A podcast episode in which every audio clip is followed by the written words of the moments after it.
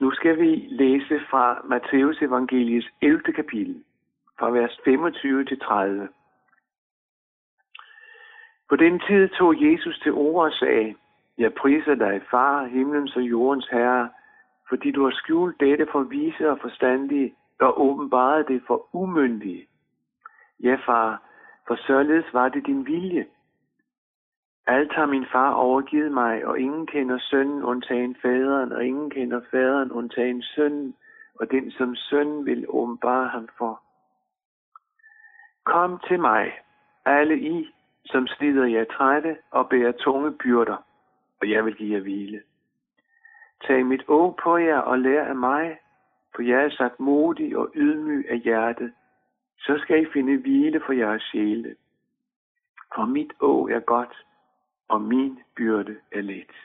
Amen. Det var Matteus evangeliets 11. kapitel fra vers 25 til 30. Ved du, hvad et å er? Jesus siger jo her, at vi skal tage hans å på os. Vi skal lære ham. Og så taler han om, at han er sagt modig og ydmyg af hjertet. Det skal vi gøre for, og så citerer jeg ham igen. Så skal I finde hvile på jeres sjæle. Et å, det er et træstykke skåret og formet, så det passer til den, der skal bruge det, som man lægger på skulderen og nakken. Så kan man fastgøre forskelligt, som skal bæres eller transporteres i ået. Ået betyder, at det bliver lettere at bære byrden. For rent faktisk bliver det ryggen, frem for kun arme og skuldre, der bærer. Og et dyr kan man lægge et å på. Det er sådan fjern tidsmæssigt for os her i vort land. Men man bruger formentlig sådan å de steder, hvor man stadig har dyr som trækdyr. Måske er det mest den tanke, Jesus sidder med, når han siger, som han gør. Jeg ved det ikke. Jeg hørte en tidligere missionær, der havde været i Etiopien, som fortalte om det forhold. Første gang han kom til det land, skørte han sammen med sin familie ud til det sted, hvor de skulle bo og arbejde. Og det var langt væk fra hovedstaden. På et tidspunkt skulle de have en pause, og de kom ud af landrøveren og skulle strække benene. Og så fik missionæren øje på en bonde, der gik længere hen og pløjede. Han havde en primitiv plov, som blev trukket af to okser. De var bundet sammen med et å hen over ryggen på dem, og ploven var bundet til åen, til ået. Og mens han stod i akt, i akt to pløjningen, kom han til at se noget, som i første omgang var lidt mærkeligt, vel nærmest morsomt. De to dyr, der trak, var så forskellige. Den ene okse var stor og stærk et kraftigt dyr. Den anden var en lille svag, som ikke så ud til at have mange kræfter. Det var ligesom fortalte han, at når de skulle vinde, at den store nærmest løftede den anden rundt, og efter det gik modsat, og så pløjede en ny fure. Han morede sig lidt over det, missionæren. Men på et tidspunkt gik det op for ham, at det der, det var jo et præcist billede af ham og Jesus. En stor stærk og en lille svag, hvor de gik sammen, men hvor den store stærke, der klarede det, der skulle. Et å bandt dem sammen. Jesus sagde, tag mit å på jer, for jeg er sagt modig og ydmyg af hjertet. Ved du, hvad det er at være sagt modig? Det ord møder vi jo i Jesu bjergprædiken også i den første del. Salige er de sagt modige, for de skal arve jorden, siger han. At være sagt modig, det er at overlade sin sag, sit liv, sin situation i Guds hånd, og så vente alt godt af ham. Modsat, ja, det er at tage retten i sin egen hånd, og, men altså at overlade sin sag i Guds hånd og vente på hans svar. Sådan var Jesus. Og der er stor velsignelse det netop ved at sagt modig i forventning til Gud. Det er at være ydmyg. Det er også et lidt specielt ord. For vi kender det jo. Om ikke i hverdagen, så bruges det på forskellige måder på dansk. Jeg hørte om en fodboldtræner, der var ansat han ville gå ydmygt til opgaven. Han var ellers ikke kendt for at være specielt ydmyg, men det sagde han så der. På Jesu tid, og da troen på Jesus voksede ud over Middelhavsområdet, var der mange, som ikke fattede det med ydmyghed. Det, at Jesus sagde noget om at være ydmyg, det var modkultur. Man kendte godt ordet, begrebet, men man regnede det faktisk for at være noget nedladende, uværdigt. Det var ligesom i kategorien øjentjeneste, hvor man godt vidste, at slaven, hvis han blev set på, opførte sig på en bestemt måde. Det han så gjorde der, kaldte man ydmyghed.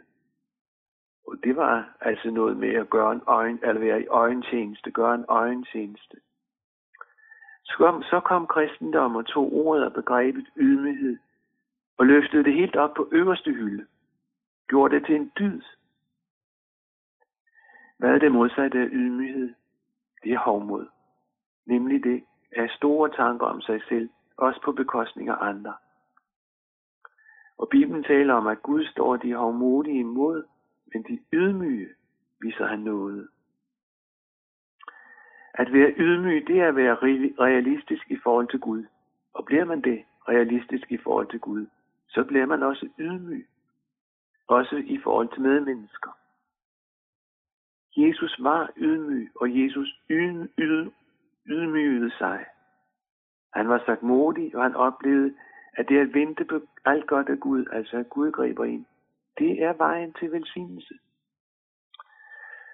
Når Jesus også i versene priser Gud, fordi han har skjult evangeliet for de vise og forstandige og åbenbaret det for de umyndige, så skyldes det, at lige før det vi læser, var der mennesker, som ikke ville forholde sig til hans ord. De mente, at det med Gud skulle de nok selv klare, og det Jesus forkyndte, tog de på ingen måde til sig eller overvejede som noget, der vedrørte dem. De var ikke specielt vise og forstandige, hvis du tænker på det ords betydning, som kan have noget med uddannelse eller IQ at gøre. Det var ikke sådan, Jesus mente, da de var vise og forstandige. Det kan godt være, at det drejede sig om højt uddannede mennesker, men det kunne også være, at ingen uddannelse havde fået dem, han sagde det om.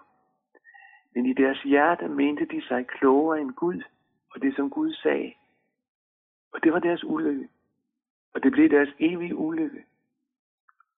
Så var der andre, som i vores bibeloversættelse kaldes umyndige. At være umyndig, det er at være som en baby. Sådan kan man godt oversætte det. En, der er helt afhængig af andre, altså, og altså også åndelig, helt afhængig af det, som Gud siger og giver. For en sådan menneske kan Gud komme til at bo hos, og en sådan menneske kan Gud give noget. Gud har skjult evangeliet for dem, som mener, de ikke behøver det, og så giver han det til dem, som har brug for noget og frelse. Og så, så er den virkelighed, som er så overrumplende, når vi tænker på os som mennesker, der lever i dag, og som hører det med vores øjne, med vores ører. Jesus siger, Kom til mig, alle I, som slider jer trætte og bærer tunge byrder, og jeg vil give jer hvile. Det er en utrolig indbydelse. Også fordi vi så nemt kommer til at tænke på det med Gud, og det med at have fred med ham, og det med evigheden, og de ting, at sådan nogle ting ligger fjernt fra vores hverdag. Og så siger Jesus til mennesker, som kan kende sig selv i beskrivelsen, alle I, som slider jer trætte og bærer tunge byrder. I må komme til mig. Jesus siger, at han er interesseret i netop det. Jeg ved ikke, om du kender dig selv i det. Et menneske, som slider sig træt og som bærer tunge byrder. Det at være et menneske, som synes, at de ting, som er i mit liv, er ved at køre mig helt over. Det kan så være sygdom, der er vanskelighed, eller problemer i familien, måske med børn, som det går dårligt, eller det er måske økonomien, eller man er bange for fremtiden, bange for, at det skulle dø måske, eller bange for det at blive gammel. Måske sidder du med et stort savn, fordi en, som du holdt af, og som holdt af dig, er død. Og så kan det være noget helt andet, der er årsag til, at man føler sig træt, og som gør, at det liv, man lever, er som at bære tunge byrder. Jesus siger noget til mennesker, der har lige præcis den, det udgangspunkt. Og hvis du kender dig selv i den beskrivelse, så skal du lægge mærke til det, han siger. For han siger, kom til mig, alle I, som altså kender sig selv i den beskrivelse, som her nævnes. Ved du, hvad det er at komme til Jesus? Hvordan kommer man? Det gør man ved at sige til Jesus, som det er. Altså sådan, som man oplever det. At fortælle ham det ganske enkelt. Det er at komme til Jesus. Det er ikke sådan en bestemt måde at gøre det på, men du kan faktisk lige der, hvor du er nu, komme til Jesus. Sådan siger han. Og det er ikke tomme ord fra hans side. Det er nemlig sådan, at han er ganske opmærksom på dig og din reaktion, når du hører det her. For er du en, der slider dig træt her i livet, og som bærer tunge byrder, så er han parat til at lytte til dig. Det var en gang en anden, der sagde, at det at komme til Jesus, det er at lukke Jesus ind i sin nød. Og det er jo samme sag. Det er at sætte Jesus og det, der tynger dig sammen. Måske er du lidt skeptisk. Ja, jeg ved det ikke. Mange mener jo, at det med Jesus, det med Gud, det har mest at gøre med de åndelige ting. Er Gud ikke mest til det religiøse? Nej. Tænker du sådan, så er du ikke i overensstemmelse med virkeligheden. Gud er interesseret i dig, i dit liv, i din virkelighed, også i alt det, også i alt det, som du kæmper med. At Gud også har sørget for det største problem i dit liv, nemlig det, han kalder synd i dit liv, forhold til ham ved, at Jesus døde for dine synder, er bare så stort på en anden måde, så det nærmer sig af det ubegribelige, men alligevel virkelige. Men altså, du får lov til at lægge det alt sammen af på ham. Fortæl ham, som det er, og så bed ham om at tage affære. Jesus lover, at han vil give dig hvile. Han vil sige til dig, at nu har jeg taget over, og du kan hvile. Ved, vi har mange andre bibelvers, som taler om det samme, altså løfter fra Gud og Jesus om, at han er interesseret i vores hverdag, vores tanker, vores kampe. Apostlen Peter skriver om det og formulerer sig på følgende måde. Kast alle jeres bekymring på ham, for han er omsorg for jer. At kaste sin bekymring på Gud, på Jesus, det er samme sag som at fortælle ham om det, man oplever. Udtrykket kaste, det er stærkt, synes jeg. Hvis du tænker det igen, det med at kaste sin bekymring på ham, så er det ligesom med at have noget i sin hånd, og så bøje armen bagover og smide det fremad, i det man slipper det, man har i hånden. Kast jeres bekymring på ham, skriver Peter, og Gud vil gribe det, du kaster. Han vil høre på dig.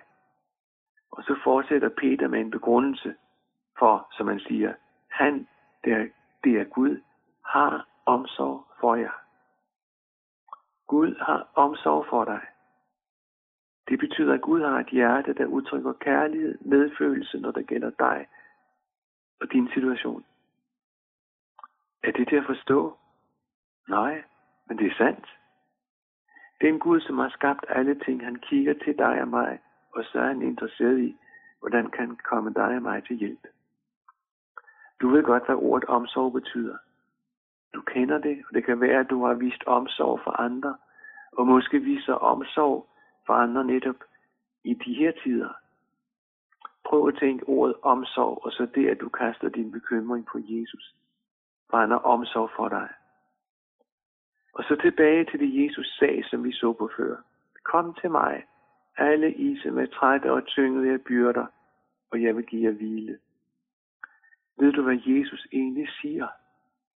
Det fremgår ikke sådan lige af det oversættelse, som vi har her hos os i Danmark. Men hør lige efter, hvad han egentlig siger. Kom til mig, alle I, som er trætte og tyngede af byrder, og jeg, ja, jeg vil give jer hvile. Det er sådan, han siger. Tror du, Jesus mener det? Jesus vil gerne sige til dig, og jeg tror, Jesus vil gerne sige det her til dig, og jeg tror, at Jesus mener det. Og jeg har fået et liv til at erfare det i mit eget liv. den virkelighed, at jeg kan komme til ham med det, som er kampe og vanskeligheder i mit liv. Og så vil han give dig en hvile, ganske enkelt, fordi han tager over. Må Gud velsigne dig til at gøre brug af denne virkelighed, når det gælder dig og dit liv. Amen. Lad os bide. Vi beder om, Jesus, at du vil være hos os, der er sammen her omkring dit ord. Jeg beder om, at du vil gøre det sådan ved din hellige ånd, at ordet må blive til hjælp og trøst og tro og fred, også for dem, som har lyttet her. Amen.